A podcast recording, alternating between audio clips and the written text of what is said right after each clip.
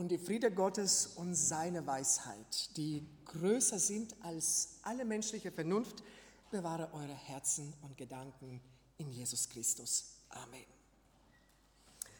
Heute feiert die ganze christliche Welt, orthodoxe, römisch-katholische, evangelische und wir, protestantische Kirchen, Pfingsten. Oder besser gesagt, wir feiern heute die Sendung des Heiligen Geistes zu uns, zu den, zu den Jüngern und Jüngerinnen. Im Christentum, was viele christliche Feierlichkeiten anbetrifft, haben sehr, sehr viele äh, Traditionen entwickelt oder entstanden. Zu den Weihnachten werden in Deutschland sehr viele Adventskränze gebastelt.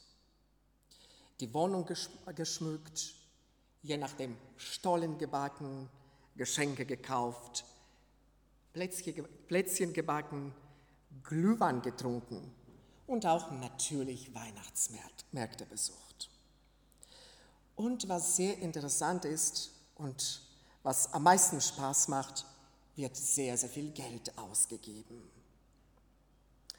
Ich persönlich gebe auch sehr, äh, sehr viel Geld in dieser schönen Advents- und Weihnachtszeit. Und mir persönlich macht das auch sehr viel Spaß.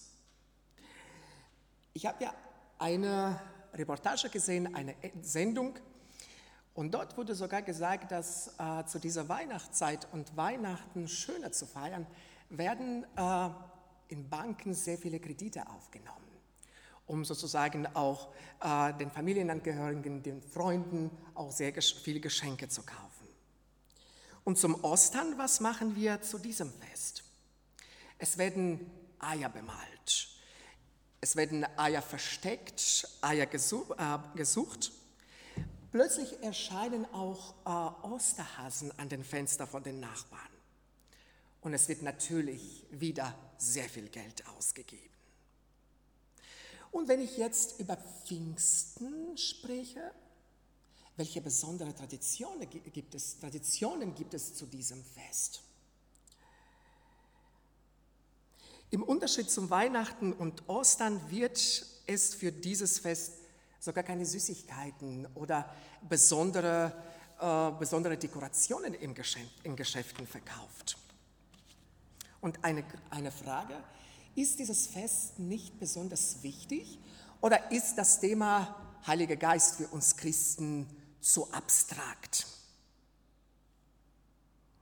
Aber wenn wir uns genauer anschauen, was genau durch die Sendung des Heiligen Geistes im Apostelgeschichte 2 passiert, wird uns deutlich, dass an diesem Tag, wo Heiliger Geist auf diese Erde kommt, wird christliche Kirche bestätigt. Und ihr habt mich richtig gehört, die christliche Kirche wird nicht gegründet, sondern bestätigt. Jesus gründet seine Kirche sozusagen, als er zwölf, zwölf Jünger äh, zu ihm zur Nachfolge auch ruft. Und die zwölf Jünger, die später auch Apostel bezeichnet werden, das ist doch eine erste christliche Kirche oder auf Latein gesagt Ecclesia Sancta Christi. Deshalb denke ich, dass wir als Christen vom Gott bestätigt werden, dass wir Christen sind. Ist dieses Fest für uns auch genauso wichtig wie Ostern und auch Weihnachten. Und was sehr an dieser Stelle interessant ist und darüber wird leider nicht so viel in der Predigten gesprochen, wir dürfen ja uns als Gemeinde Christi benennen, weil wir auch in der sozusagen Gegenwart oder Wirklichkeit des Heiligen Geistes unser Leben gestalten können. Das bedeutet für uns, wenn wir uns versammeln, dass wir auch uns in der Gegenwart des Heiligen Geistes versammeln können und dürfen. Und deshalb sind wir eine heilige Gemeinschaft von Jesus Christus. Was sagt aber Jesus zu diesem Thema, Heiliger Geist, im Johannesevangelium? Johannes schreibt, liebt ihr mich? So werdet ihr meine Gebote halten. Und ich will den Vater bieten, und er wird euch einen anderen Tröster geben, dass er bei euch sei in Ewigkeit. Wenn wir uns diese Stelle genauer anschauen, bringt ja Jesus an dieser Stelle Gebote und sein Wort im Zusammenhang, mit Heiligen Geistes. Im Laufe der Geschichte und auch im alltäglichen christlichen Leben werden die Gebote Christi als Gesetz bezeichnet. Und wenn wir uns äh, die Geschichte des Christentums anschauen, dann werden auch diese Gebote und Wort Gottes als Gesetz interpretiert. Und es, wird, es werden auch Gebote und Worte Gottes so als, äh, als Gesetz ausgelegt, dass einige Christen sozusagen auch, wie kann ich jetzt das ausdrücken, dass durch das Wort Gottes irgendwo auch beschränkt werden. Und es gibt in der Psychologie äh, einen Begriff, so eine Trauma durch eine Ekklesio, äh, äh, ekklesiologische Traumata. Was bedeutet das? Ne? Renate, Renate nickt. Äh, wenn wir sozusagen äh, Wort Gottes hören, je nachdem. Und wenn wir über die Gebote und Wort Gottes gepredigt wird, das kommt diese Gesetzlichkeit sofort auch. Äh, und wir denken an das Gesetz und wir denken auch an Menschen, die uns durch das Wort Gottes oder durch äh, Gottes Gesetz auch irgendwie äh, gedrückt oder bedrückt haben. Und es entstehen auch tatsächlich auch so eine negative Gefühle. Aber was ich, was ich an dieser Stelle interessant finde, Jesus spricht nicht über das Gesetz im Neuen Testament. Er spricht über seine Gebote. Wenn wir jetzt sozusagen ähm, versuchen, ähm, Gesetz, so eine Definition, was Gesetz bedeutet und was äh, Gebote bedeutet, zu geben. Gesetz hat ja auch sozusagen sehr, sehr viele Paragraphen und sehr, sehr, sehr, sehr viele Gebote, äh, Verbote. Im Unterschied zu Gesetz gibt Gebot sozusagen eine gute Weisung, wie wir Christen unser Leben hier auf dieser Erde gestalten können und dürfen, aber auf, auf gar keinen Fall müssen. Das heißt, kurz gesagt, Jesus Christus gibt uns seine Gebote, um nicht uns zu unterdrücken, sondern sein heiliges Wort und seine heiligen Gebote dienen dazu, dienen dazu, dass unser Leben auf dieser Erde auch gelingt. Und zum Zweiten, dass wir auch diese Leben auch genießen können und auch dürfen. Und als ich sozusagen im Laufe meines Studiums in Eversbach versucht habe, immer Gebote Christi zu definieren, kam bei mir auch Gedanke, einmal an einem Tag in die Bibliothek, wo ich acht Stunden an die ganzen Kommentaren saß und äh, äh, an den griechischen Vokabel und so weiter und so fort. Ich habe gedacht, dass unser Leben ist doch so verdammt kurz ist. Und wenn wir immer unterdrückt werden und wenn uns immer gesagt wird, du musst, musst, musst, musst und auch im christlichen äh, Bereich, es macht doch überhaupt keinen Spaß, oder? Dann denke ich mir, ich bleibe nicht in einem Communio Sanctorum, in der Gemeinschaft der gläubigen Menschen, die durch den Heiligen Geist erfüllt sind, sondern ich gehe und führe ein normales Leben, wo ich alles machen kann, was ich darf. Aber Jesus gibt uns seine Gebote, um uns nicht zu unterdrücken, sondern er möchte, dass wir ein gelungenes Leben haben dass wir auf dieser Erde in dieser kürzesten Zeit auch genießen dürfen.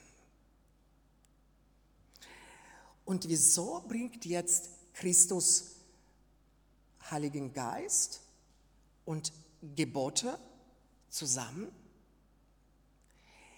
Ist es uns, Christus fasst die ganze zehn Gebote und ganzes Gesetz im Alten Testament nur in zwei Sätzen. Du musst deinen Gott lieben von ganzem Herzen und du musst deinen Menschen lieben wie dich selbst. Aber stopp. Fällt, fällt es uns leicht, Gott zu lieben? Fällt es uns leicht, das ist die Frage für mich auch, Sonntag, einen heiligen Tag, wo wir ausruhen dürfen, sozusagen diesen Tag in Anspruch zu nehmen? Gelingt uns immer sein heiliges Wort und sein heilige Gebote auch lesen und danach auch zu leben? Und jetzt kommt, du, du sollst deinen Nächsten lieben wie dich selbst. Aber gelingt uns auch, uns selbst zu lieben? Oder verstehe ich diesen Satz, du sollst dich selbst lieben, richtig? Was bedeutet das für mich als Christ? Und jetzt kommt noch ein schwieriger Punkt. Gelingt es mir, meine Nächsten zu lieben, wie ich mich selbst liebe? Und jetzt Achtung. Das können wir Menschen nie schaffen allein. Das gelingt uns auch allein von unserer Kraft auch an Gott zu glauben. Das schaffen wir nicht. Durch unser Leben, Leben sammeln wir so viele negative Erfahrungen, einige Erlebnisse von unseren Familien, äh, Erlebnisse von gewissen Beziehungen zu den Mitmenschen. Und das bildet so im Laufe der Zeit so eine Blockade, und diese Blockade gibt mir keine Möglichkeit, mich selbst zu lieben. Oder ich bin je nachdem so beleidigt, ähm, oder ich habe so einen Charakter, dass ich dem Nächsten überhaupt nicht vergeben kann oder dass ich dem Nächsten überhaupt nicht lieben kann. Das schaffe ich doch nicht, oder? Obwohl ich als Christ bin. Und als Christ leben wir doch in der Vergebung und in der äh, Gnade Gottes. Plus dazu kommt, dass wir in der Gegenwart des Heiligen Geistes unser Leben gestalten. Jesus sagt, ein Tröster kommt zu euch. Und wenn wir, wenn ich jetzt auch das Wort Tröster oder die, ähm, dieses Vers auch auslege, er sagt ja nicht, Heiliger Geist kommt zu euch. Er beginnt sofort mit der Aufgabe, des Heiligen Geistes zu sprechen. Er sagt, ein anderer Tröster kommt zu euch. Im Griechischen, Luther übersetzt dieses Wort als Tröster. Im Griechischen gibt, steht das Wort Paraklesos. Das Wort Paraklesos meint aber im Griechischen nicht nur Tröster, sondern auch Beistand. Dabei bleibt es aber nicht stehen. Das Verb Parakaleo bleibt, äh, meint trösten, beistehen und auch ermahnen. Christus nennt an dieser Stelle drei Aufgaben, äh, die Heilige Geist erfüllen, für uns Menschen erfüllt. Er tröstet, er steht bei und er ermahnt. Gebote Christi, sein Wort und jetzt kommt Heiliger Geist. Und das bildet sozusagen eine Einheit, das bildet einen Zusammenhang. Zusammenhang. Was bedeutet das? Heiliger Geist befähigt uns dazu, die Gebote Christi wertzuschätzen. Er befähigt uns dazu, Wort Gottes wertzuschätzen. Und er ermahnt uns immer wieder, liebe Christen, das Wort, das ihr liest, oder die Gebote, die von Christen kommen, die sind heilig. Heilig, heilig nicht durch sich selbst, heilig, weil sie auch durch den Heiligen Geist erfüllt sind. Die sind heilig, dass sie auch von Gott und von Jesus Christus auch kommen. Und noch, noch jetzt kommt noch was dazu. Heutzutage, wir leben in einer postmodernen Gesellschaft. Postmoderne Gesellschaft bedeutet, ich kann so denken, ich kann so Heiligen Schrift interpretieren, wie ich das will. Gilt das aber für die Bibel, diese Aussage der Postmoderne? Nein. Wenn wir Wort Gottes lesen und wenn wir Wort Gottes verstehen wollen, durch das Wirken des Heiligen Geistes ist das unmöglich. Und noch kommt das auch dazu. Heiliger Geist befähigt uns Menschen, uns nicht befähigt, sondern zeigt uns Menschen, dass dieses Wort und diese Gebote, die uns nicht unterdrücken, sondern die uns das Leben miteinander und mit Gott ermöglichen, Autorität haben. Jetzt kommt noch eine Komponente dazu. Wir neigen auch dazu, und zum Beispiel ich, Gott als mein Kumpel zu sehen. Jesus Christus als mein Kumpel zu sehen. Aber stopp. Dass Jesus Christus zu uns Menschen gekommen ist, er hat uns gezeigt, dass er unser Freund, ja, aber er ist nicht unser Kumpel. Und er ist auch kein Kuscheltier, sondern er hat Autorität. Wieso? Weil keiner Mensch Gott gesehen hat. Mensch konnte das überhaupt nicht. Als Moses im Alten Testament gesagt hat, Gott, ich möchte dich einmal erleben, wie du eigentlich bist. Was sagt Gott ihm? Er sagt, wenn du mich siehst, dann wirst du sterben. Weil so viel Kraft und so viel Licht in unserem Gott auch steckt, dass wir diese Gegenwart mit Gott nicht erleben können. Aber was macht unser Freund Jesus Christus? Er bringt uns Gott zu nah und so nah, dass wir auch Gott auch mit unseren Augen sehen konnten. Wir konnten ihn hören und die Menschen, ich sage Menschen, wir, und wir konnten auch ihn einmal fassen und sehen, wie Gott eigentlich ist.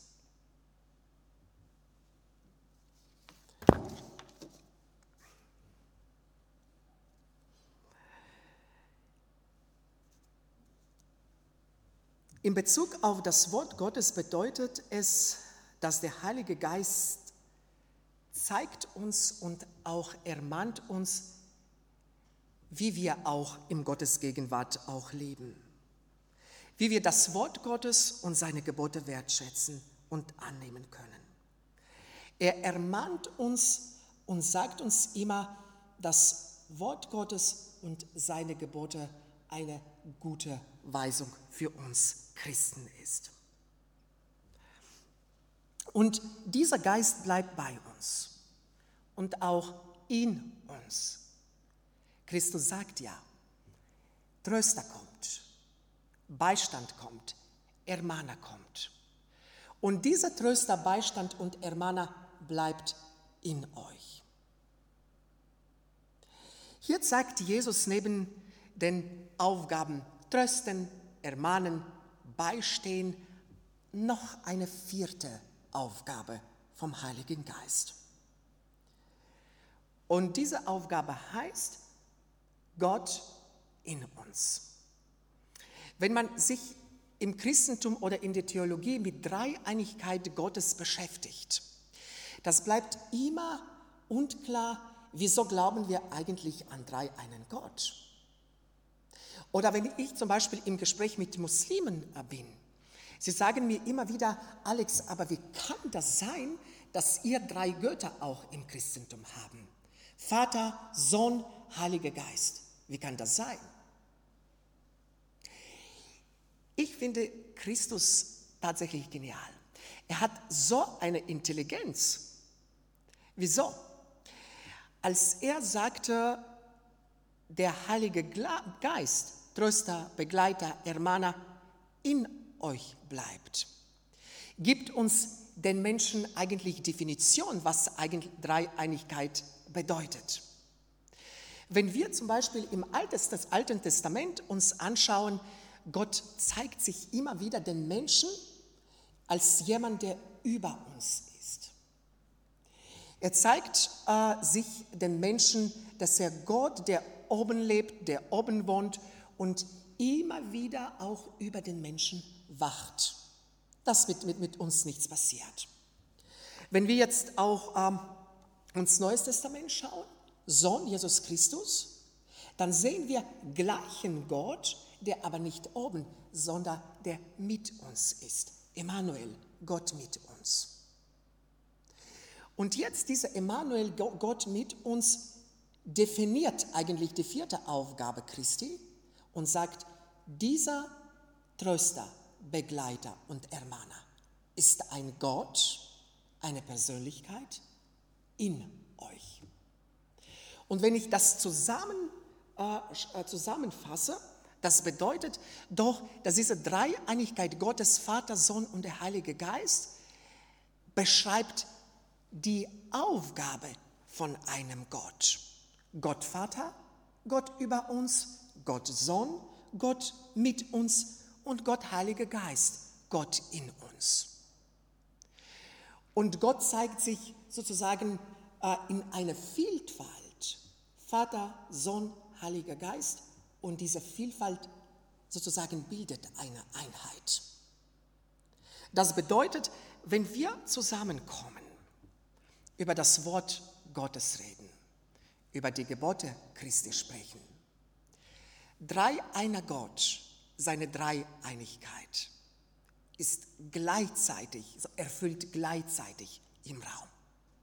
Und das, dabei bleibt das nicht stehen, sondern wir sind auch Träger des Heiligen Geistes. Träger, aber wir dürfen nie bestimmen, wie Heiliger Geist in uns wirkt. Er ist souverän. Wir hatten einmal das Thema Heiliger Geist, das heißt Geburt, äh, Geburt von oben besprochen. Und Johannes 3 spricht auch Christus über den Heiligen Geist und beschreibt ihn sozusagen als Wind. Er sagt, keiner weiß, woher er kommt und wohin er geht. Das heißt, er ist souverän. Er ist Gott. Und da er Gott ist, entscheidet der Heilige Geist, welche sozusagen, welche Fähigkeiten, welche Gaben er uns Menschen gibt.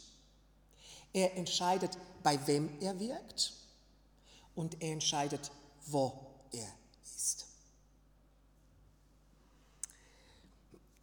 Ich lebe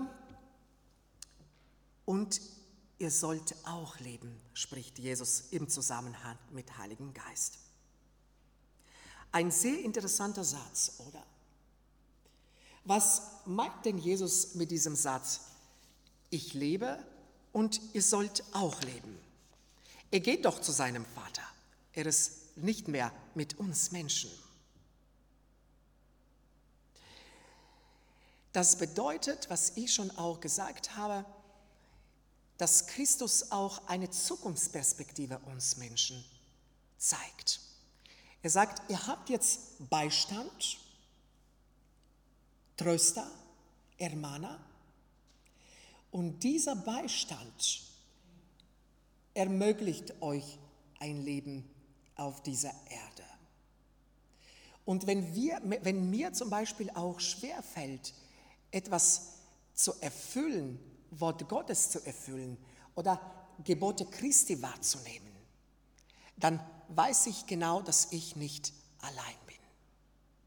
Ich weiß genau, dass Christus von mir erwartet, dass ich auf dieser Erde auch mein Leben gestalte und dass ich auf dieser Erde mein Leben genießen kann. Ich lebe und ihr sollt auch leben. Und was an dieser Stelle interessant ist,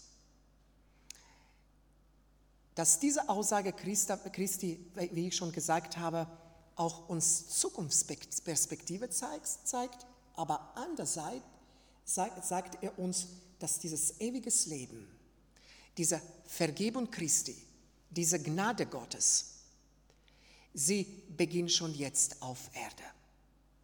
Das heißt, als Christ, durch den Heiligen Geist erfüllt, bin ich auch gleichzeitig Träger des ewigen Lebens und der, der Vergebung Christi.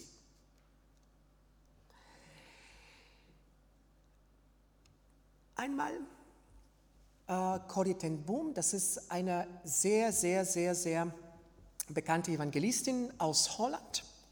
Und Corrie ten Boom war einmal im Tadschikistan vor viele, viele Jahren, wo ich zuerst überhaupt nicht existierte, in einer Baptistengemeinde und äh, sie erzählte eine Geschichte im Zusammenhang mit Heiligen Geist. Sie sagte, äh, das Heilige Geist ermöglicht uns Menschen, das zu machen, was wir immer, was für uns auch unmöglich scheint. Und einmal sagte sie, erzählte sie, dass sie in einem Gottesdienst einen, eine Person gesehen und dass sie auch im Untergrundorganisation äh, sozusagen auch äh, war und gearbeitet hat. Und diese Organisation hat immer versucht, auch in Holland die Juden im Laufe des Nationalsozialismus zu schützen. Hat sie einen Soldaten äh, gesehen. Und sie sagte, ich habe diesen Soldaten sofort erkannt, diesen Menschen sofort erkannt, war Soldat, der auch Juden verfolgt hat. Und äh, ich wusste, dass an diesem Tag äh, sehr, sehr viel über die Vergebung Gottes gesprochen wurde. Und als ich diesen Soldaten äh, gesehen habe, äh, ich, hatte, ich habe mich so erschrocken und ich wusste nicht, wie ich diesen Menschen jetzt vergeben kann. Aber danach sagte sie, dann kam zu mir dieser Gedanke in meinen Kopf. Das Heilige Geist ermöglicht uns das, was für uns Menschen unmöglich scheint.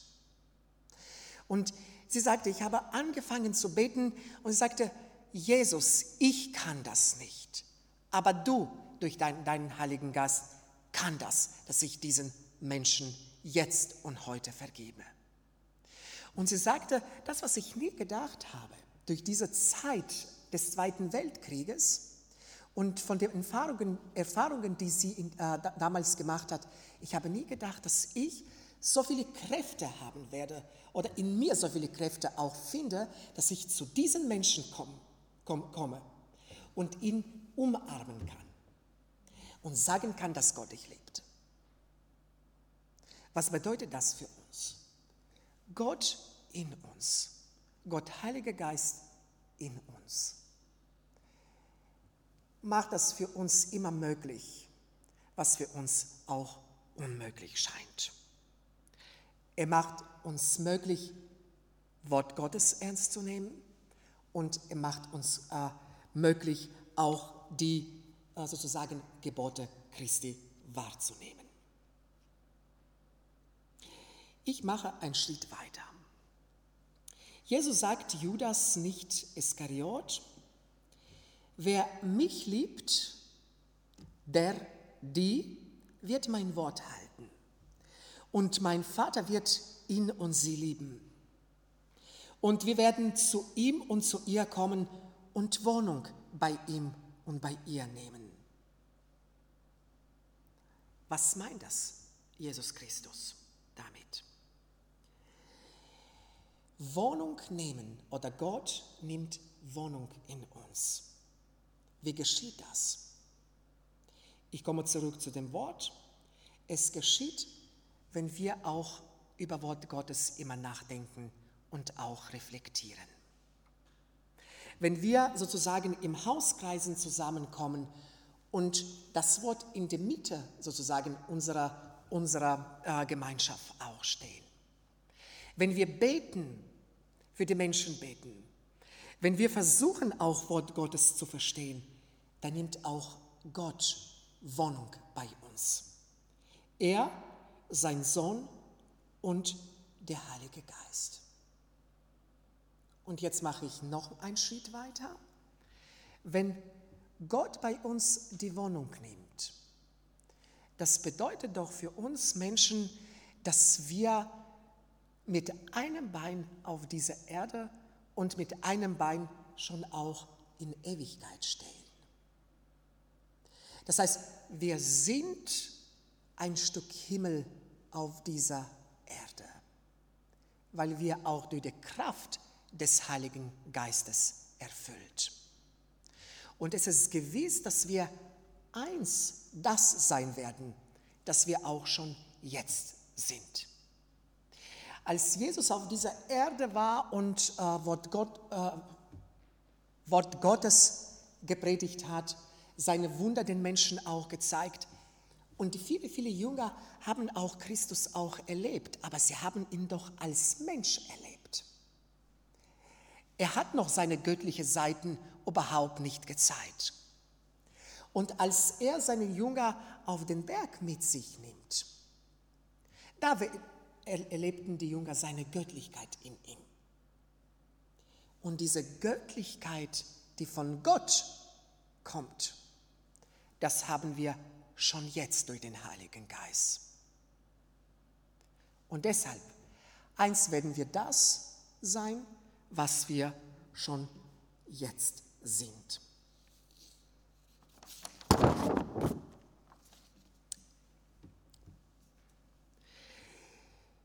Heiliger Geist. Zuerst einerseits bleibt dieses Thema abstrakt für uns, andererseits erleben wir auch Christen sein Wirken sehr, sehr aktuell. Wir erleben seine Wunder, die in unserer Gemeinschaft äh, passieren. Wir erleben sein heiliges Wort, äh, wir erleben ihn auch durch das Wirken, wenn wir auch das Wort Gottes auch lesen und reflektieren. Und wir leben, erleben auch das Wirken des Heiligen Geistes, wenn wir auch unseren Nächsten auch vergeben. Und deshalb ist Pfingsten für uns doch Christen genauso schön und genauso wichtig wie Weihnachten und Ostern. Freue Pfingsten wünsche ich euch allen. Amen.